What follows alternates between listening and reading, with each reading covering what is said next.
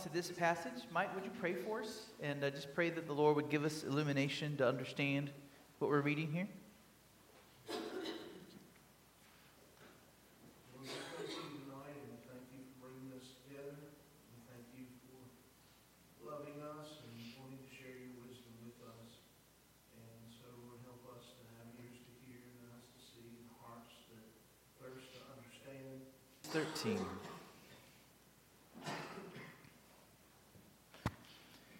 Told you this story before, uh, but now that we've come to this text, I think we need to hear it again.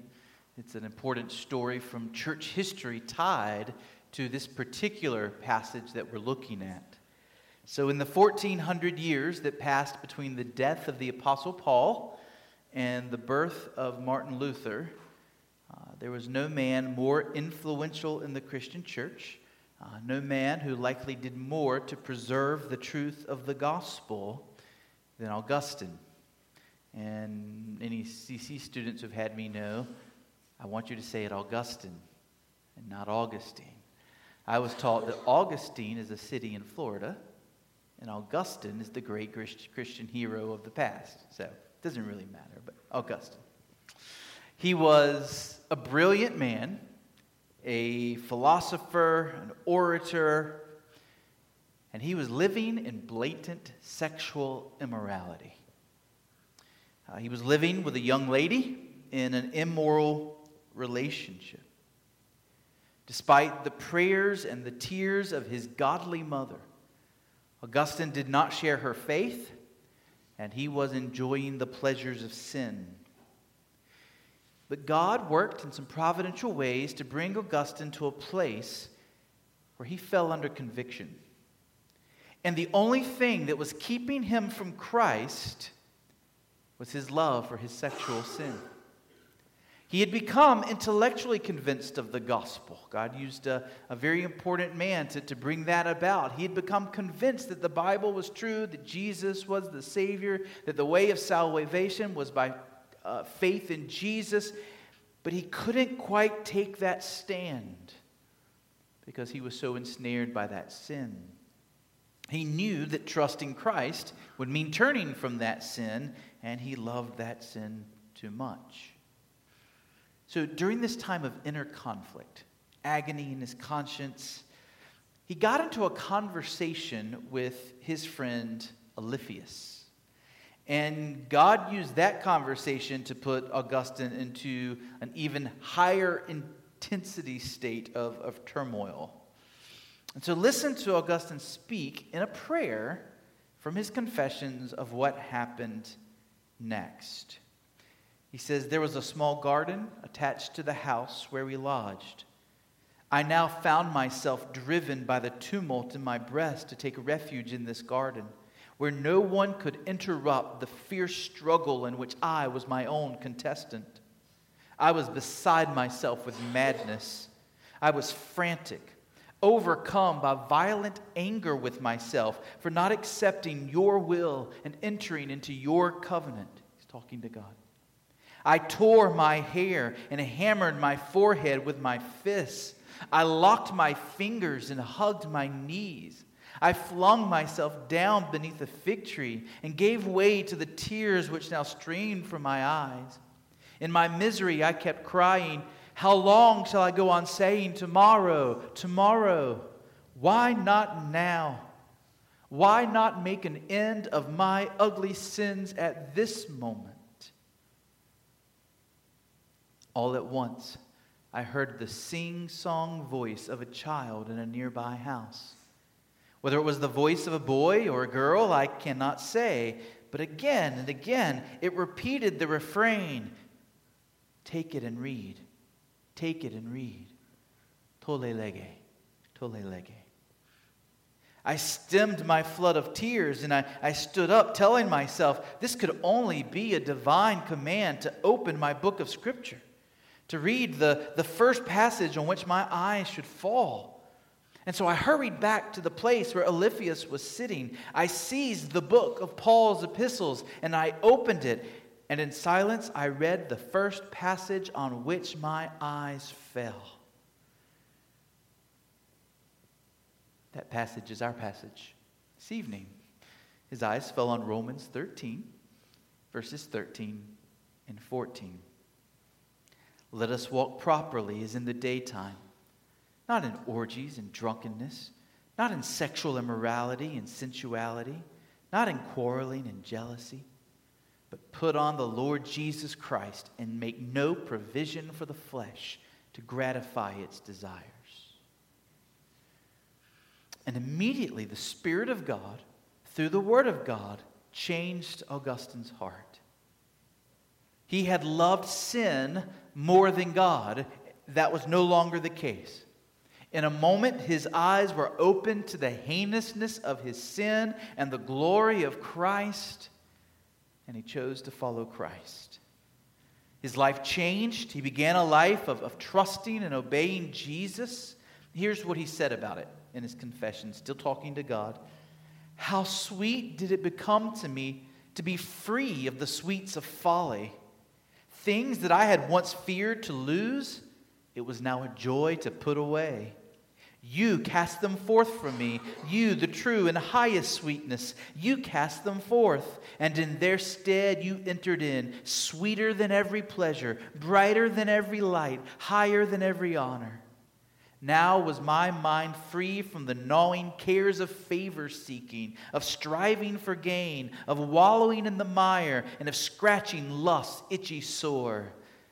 I spoke like a child to you, my light, my wealth, my salvation, my Lord God. Everything he had been afraid to let go of, he said suddenly the Lord was just taking them away. He just didn't care anymore because the goodness of God was infinitely superior to anything that those sins had ever offered him. For the first time, he had tasted and seen that the Lord is good, so good that everything else is rubbish compared to having him. Has that ever happened for you? Have you ever come to that place in your life where you've experienced that kind of repentance in your soul? Uh, we saw this morning that Paul is drawing our attention in this passage to the time in which we live, right? We asked, What time is it? We saw the answer. We live between the two comings of Christ. Before Christ came into the world, the world was in darkness, it was nighttime. Gospel light could only be found in, in the tiny little nation of Israel among all the peoples of the world. Israel was like a, a lit candle at 2 a.m. while the rest of the world is in darkness. But when Jesus came, it was like the dawning of the sun. For not only did he accomplish salvation through his life, death, and resurrection, but then he sent out his apostles and the church with the Great Commission, and suddenly gospel light and the message of salvation by grace alone, through faith alone, in Christ alone was going to the world. And for 2,000 years, the sun has been getting higher and higher in the sky. Darkness has been increasingly scattering away as more and more people are coming to Jesus and the church is being built. And all of this is heading to that eternal noon when the Lord Jesus will come back and there will be no more darkness anymore. And Paul says, We are a people in the daytime. If you're a Christian, you're a person on whom the light has come. And he says, Now that it's daytime, don't keep living like you did in the nighttime. Knowing the time, seeing that every moment that passes is another moment closer to when Jesus comes back, love others. Pay the debt of love to others and pursue holiness. Bad things happen at night. People do stuff in the darkness they would never do in the light. But Paul says that our days of darkness are gone. Don't keep doing the things you did before you were saved. Don't live like you did when you were blind to the glories of God. Let the rest of the world play in the mud puddle. You have now been shown the ocean. Don't run back to the puddle. The rest of the world is obsessed with trifles. You've been shown the glory of God. You've been shown true gold. It is a relationship with Him. Don't run back from God to the trifles. Daytime. We are to be a people of light. We are to live as people who have come to know the love of God, and that love of God is changing us. Jesus is the light of the world, and that light by Christ's Spirit is in us. So walk with the Spirit. Let your light so shine before men that they may see your good works and give glory to your Father who is in heaven. So, along this theme then of it's daytime, live as people of light, we have a positive command. And it's given to us two ways. First, at the end of verse 12, put on the armor of light. And then again in verse 14, put on the Lord Jesus Christ. We're to take off the old clothes, the night clothes, the person we used to be. We are to put on new clothes. We are to put on clothes proper to the daytime, proper to the new people we are. We're to put on the armor of light. We're to put on the Lord Jesus Christ. Which sounds good, but what does it mean? And how do you do that? I know how to put on my pants one leg at a time, right? But how do you put on the armor of light? How do you put on the Lord Jesus Christ? Well, first, note that the word armor is a word of battle. You don't put on armor to go take a nap. You don't put on armor to go sit in front of the TV. You put on armor when you've been called to fight. So, part of what Paul is saying here is this when you were in darkness and you lived in sin, there was no fight. You are like a ship out at sea, being carried along by the desires of your flesh and the temptations of the worldly culture, and you were just going wherever it took you. Or to use another picture, you were a fish just like all the other fish going downstream in a river. There was no fight, no battle. But now that your eyes have been opened to truth, goodness, and beauty, now that your eyes have been opened to God Himself and His love for you in Jesus Christ, having tasted and seen that the Lord is good, you can no longer be at peace with sin. You can no longer allow the winds of this world to take your ship wherever it may lead. There are some times where the wind of this world is taking you this way, and you've got to say, Whoa, I got to fight that wind. I'm not going that way. And there are some times when all the fish around you are swimming downstream and they're headed that way, and you suddenly realize, I cannot keep going that way. That way leads to destruction. And you've got to turn around, and now there's a fight because you've got to go upstream against the current and against the schools of fish. To make peace with God is to declare war against sin because sin is the opposite of God. You cannot be at peace with both. Either you live comfortably in sin and therefore you're at war with God, or you find peace with God and you are at war with sin. No one who has truly come to know God, no one who has truly tasted and seen the glories of God, wants to go back to their life of sin. God is so much better. God is so much more wonderful. God is so much higher and more glorious. You may have your moments. You may have your moments where you run back to sin. But at the core of every Christian, they have seen the Lord and they long to be free of anything that would keep them away from Jesus. So, another illustration imagine a kingdom with a glorious king However, all the citizens of the kingdom have rebelled against that king. All the citizens of the kingdom are rebelling against the king by breaking his laws and living how they want to live. Each day they go around tearing down the king's monuments, destroying the good things the king has built. They try and turn his kingdom into something terrible. Every day, the citizens are harming each other, they're living only for themselves, and you're one of those citizens. You've been breaking down laws, you've been tearing down monuments, you've been helping destroy the kingdom, and then one day, in the midst of this, you suddenly wake up.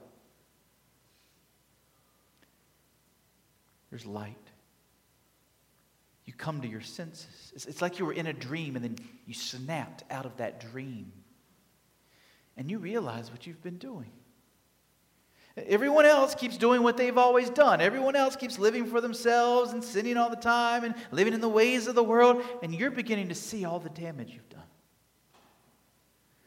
And you run to the king and you confess all the many ways you've broken his good law, all the ways you've despised him and harmed his kingdom, and you fall on your face before the king, you fully expect him to punish you. And he says, Dear child, I forgive you.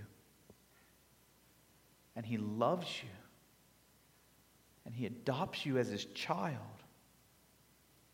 And now, you're part of the resistance. You're part of those who have awakened from the dream, who joyfully and willingly put on armor to go stand for the king against the hordes of blinded citizens living in rebellion. And your goal is not to harm them, your goal is to call them to the same forgiveness you found. Your call is to be an ambassador for the king. And they call out to you, Come back to your old life. Come back to the way you used to be.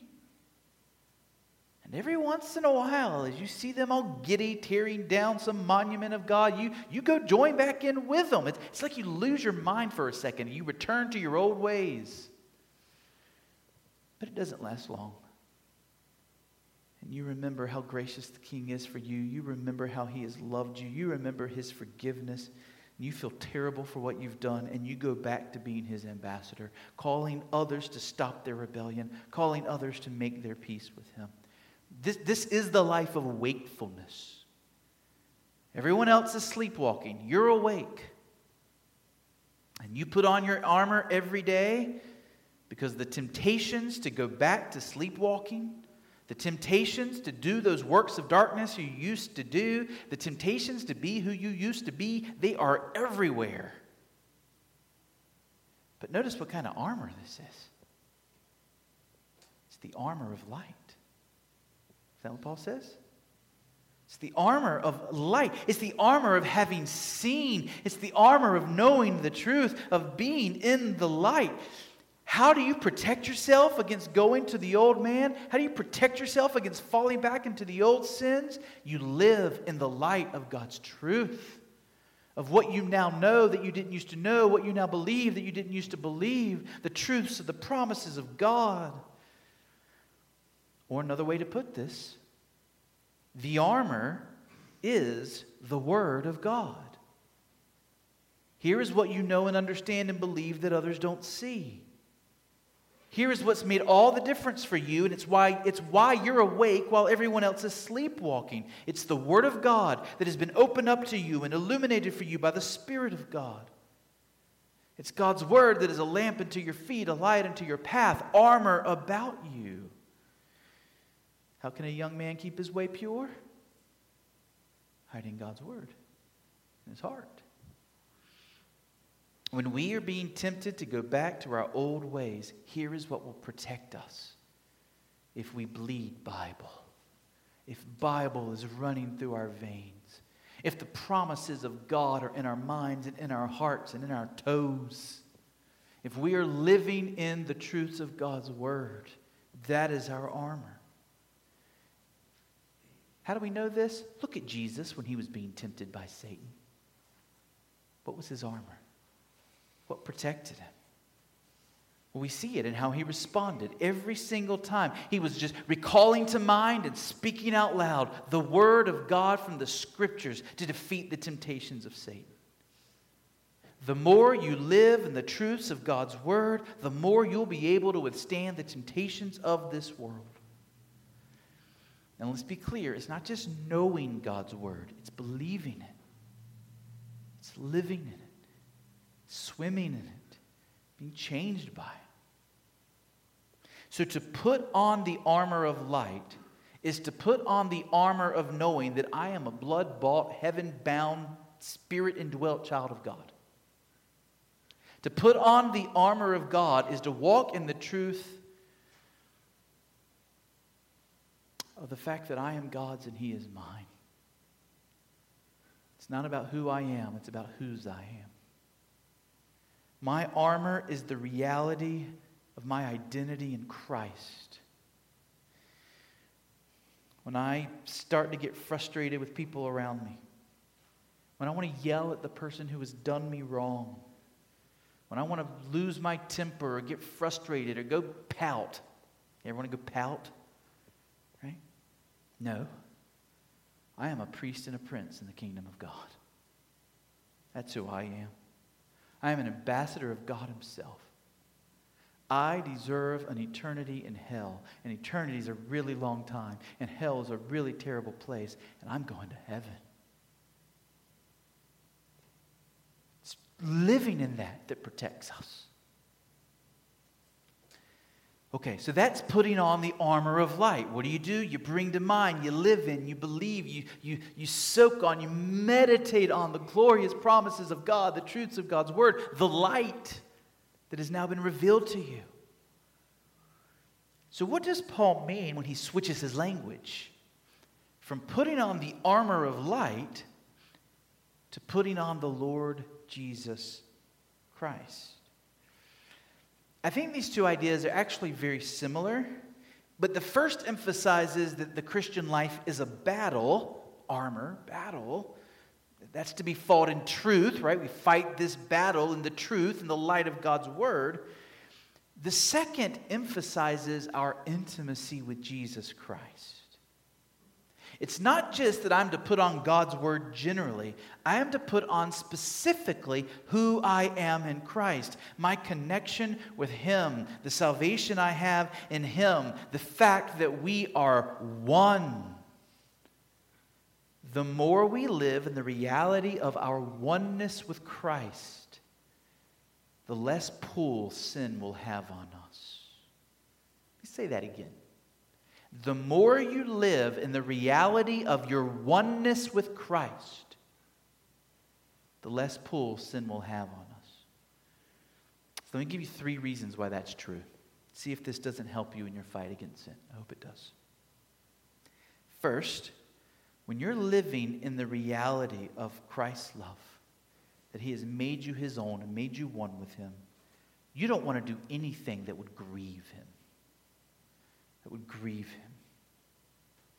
Here is the one who has done so much for you. He came from heaven to earth.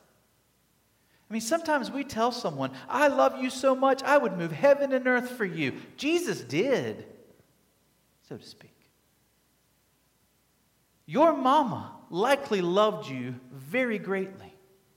Your mama's love was a drop of the ocean compared to the kind of love that Jesus has for you. How do you know? He suffered the wrath of God for you, dear Christian. Willingly, in your place. He ever lives to make intercession for you in heaven. This very, it's not, it's not just that Jesus loved you, past tense, at the cross. No, this very moment, as you sit in this room, Jesus is interceding before the Father for you. He knows you. He knows your needs. He knows what he, what's required to make sure you make it safely to heaven. And he is uh, petitioning the Father Father, this person needs it. The Father puts it in the hand of Christ. Christ sends it to the Holy Spirit in answer to your prayers. Jesus is loving you every moment of every day. Here is the one who has loved you more completely, more deeply, more wonderfully than any other human being in the history of the world. And all of that in spite of the fact that He knows everything. He knows everything about you. He knows the most wicked, most vile, most heinous thoughts you've ever thought, the thoughts that you've tried to pretend they never crossed your mind, the things that you said that you're thankful that nobody else remembers, those things that you've done that no one else knows about. Jesus knows it all. And yet, He loves you more than anyone in the face of that love, it should make us sick to our stomachs to think about grieving him. It should turn our stomachs to think about grieving the heart of our bridegroom. Think about my great grandmother, Ada Bell Driver Nail. I knew her as Mama. Godly woman. When I think about how she loved me, how she prayed for me, her humble meekness, I can't think about her and be happy in sin. I cringe when I think about my sins in light of her love for me and her desires for me to be holy and her prayers for me. I want to be the kind of person my mom all dreamed I would be. I would just assume have my arm chopped off as do anything that would grieve her humble soul. How much more when it comes to Jesus Christ? The more you live in his love and experience his tender care and his never ending patience with us, how it should twist us all up inside to even consider doing something against him. So then, second, when you're living in active fellowship with Jesus, when you're living as one with Christ, you don't want to do anything to disrupt that fellowship. To disrupt that fellowship. And that is what sin does. Sin disrupts fellowship. Even when we're saved, even when all of our sins, past, present, future, are forgiven, our sin still disrupts our fellowship with Jesus. And you know this, you've experienced this. Sin makes you not want to pray. Remember how Adam and Eve sinned, and then here comes God in the garden? And what were they inclined to run to God? They were inclined to hide. There is something about sin, even as a saved, forgiven person, that if you let it fester, it will harden your heart and turn you away from prayer. Sin will harden your heart so that you don't want to be in your Bible. And you don't want to be around your Christian friends. And you don't want to be in church. If you haven't been praying regularly, and your active fellowship with Jesus has been lacking, this is probably the reason why. There is some sin or some number of sins that you're refusing to confess, you're refusing to make right before Christ, and so you're trying to avoid Him. Don't avoid the one who is your dearest friend and greatest companion. Don't avoid the one who is the lover of your soul. Yes, sin has a way of interfering with our happy fellowship with Christ. But when you sin, you need to, you need to, that's all the more when you need to run to Christ, make things right with Christ, confess. And as unpleasant as it is, let it be a reminder and a warning to you. This is all the more reason to avoid sin to begin with so that you don't have to live in that period of, oh, I've dishonored my Savior. Oh, I know I need to pray. I don't want to pray. I don't want to know, confess this before Him. And I, oh, have you ever experienced that turmoil as a saved person, as a Christian person? Sin disrupts fellowship with Jesus. If you love your fellowship with Jesus, and I hope you do, let that be a reason to avoid sin. And then, third, when you are living as one with Christ, as part of the bride of Christ, as part of the body of Christ. You don't want to bring dishonor to his name. And as Christians, we wear the name of Jesus everywhere we go. Everything we do, we do as those who belong to him as a part of his body. So when you or I sin, we are tainting the very honor and name of the Holy Son of God. In 1 Corinthians 6 15, speaking about sexual immorality, Paul says this Do you not know that your bodies are members of Christ? Shall I then take the members of Christ and make them members of a prostitute? Never. In other words, his example, if you go sleep with a prostitute, you are doing so as a member of Christ's body. And in this way, there is a sense in which you are bringing Christ into that sin. Now, that's true in a unique way when it comes to sexual immorality, as Paul explains in 1 Corinthians 6. But it's also true in a general way of every sin. Can you imagine what it would be like if parts of your body were actively doing things wicked and evil against your will? You ever play the game with your kids where you act like your hand's out of control and you just keep. Oh, wait, I would never slap my children. But you know what I'm talking about. It's just a little, you know, right? That kind of thing, right? Where you, you just pretend like the parts of your body are out of control. Well, what if in reality, the parts of your body were going against your will and doing wicked and evil things? Hitting people, your mouth cursing people for no reason. In a very real, real way, we are parts of the body of Christ. When we go against his will and do wicked things, it is members, it is parts of the body of Christ doing those things. So many people want nothing to do with the church of the Lord Jesus Christ because they've seen what the church of the Lord Jesus Christ has done. When it comes to wickedness, hypocrisy, sin, evil. And they say, well, if that's what Jesus is like, bitter infighting, the jealousy, the anger, the quarrels, I don't have anything to do with him. How do we explain? Well, we're those were members of his body gone rogue. But we're all members of his body who from time to time go rogue. What we do as members of Christ's body reflects on him as our head. And if it is our mission, and it is, to show his goodness and his glory and his purity and his holiness to the world, that people will come to him and be saved, it is contrary to the very purpose of our lives to sin as Christians. Nothing hurts the purpose of our mission more than when we sin. Think about how sweet the name of Jesus is and all that his name means to us. What the name of Jesus means to us will largely depend on, well, let me say it again. What the name of Jesus will mean to others will largely depend on us who wear his name. Can you imagine someone taking a priceless, masterful piece of art by Michelangelo and then smearing dog poo all over it? Dear Christian, you are loved and united to the holy, holy, holy Son of God. Don't take someone so pure, so glorious as Jesus and bring him into connection with the vileness, the grossness, the heinousness of sin. So, to summarize all of this, what does it mean to put on the Lord Jesus Christ?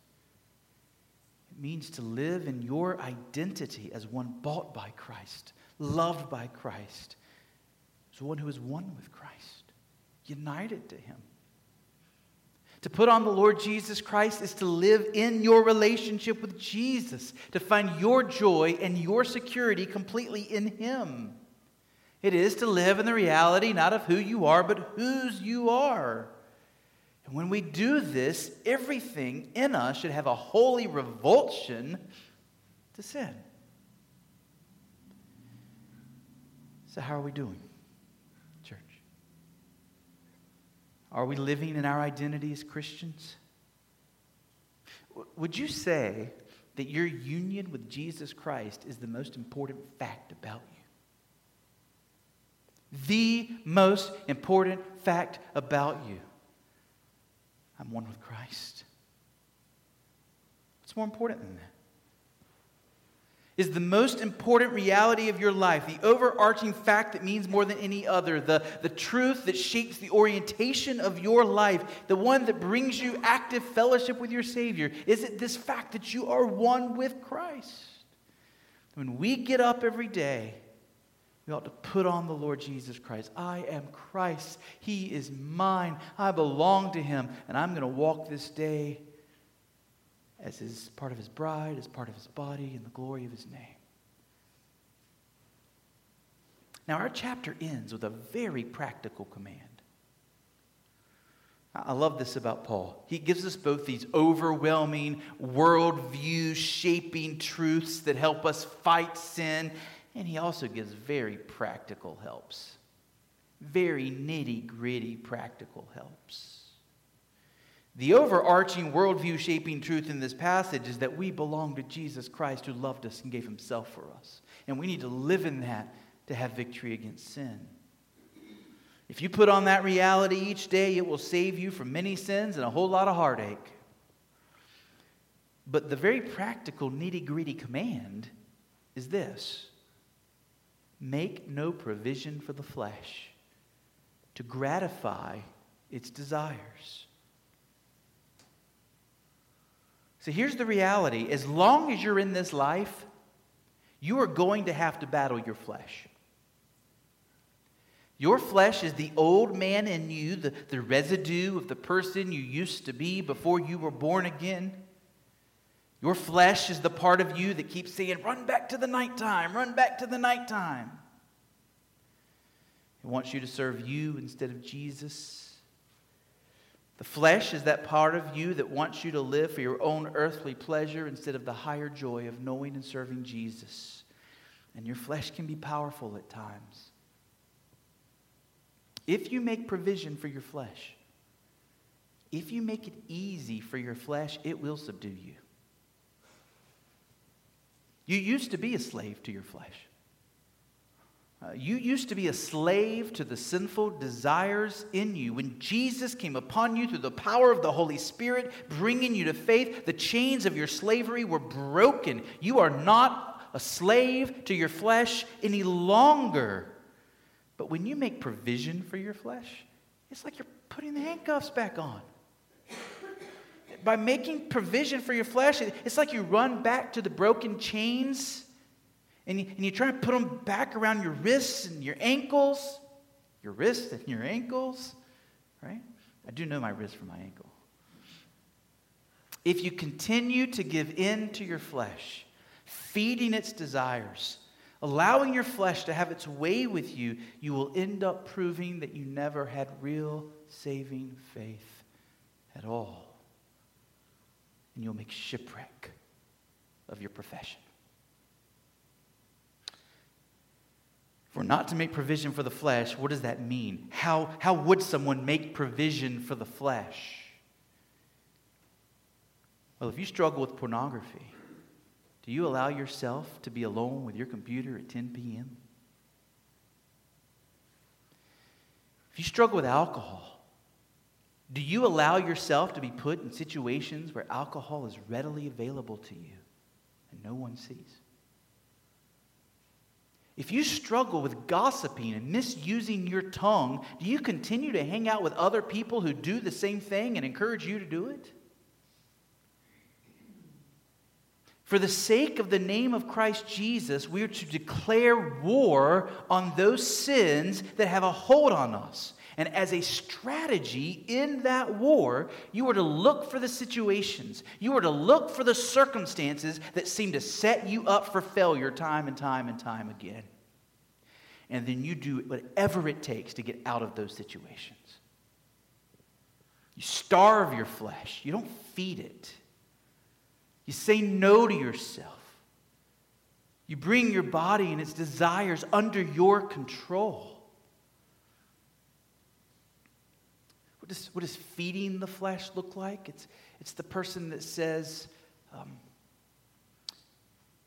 I'm giving up my addiction to hard drugs, so I'm going to go to some that are less powerful. And I'm going to turn to alcohol, or I'm going to turn to cigarettes. And what are you doing? you're still feeding the same impulse. And ultimately, it's going to lead you right back to where you were.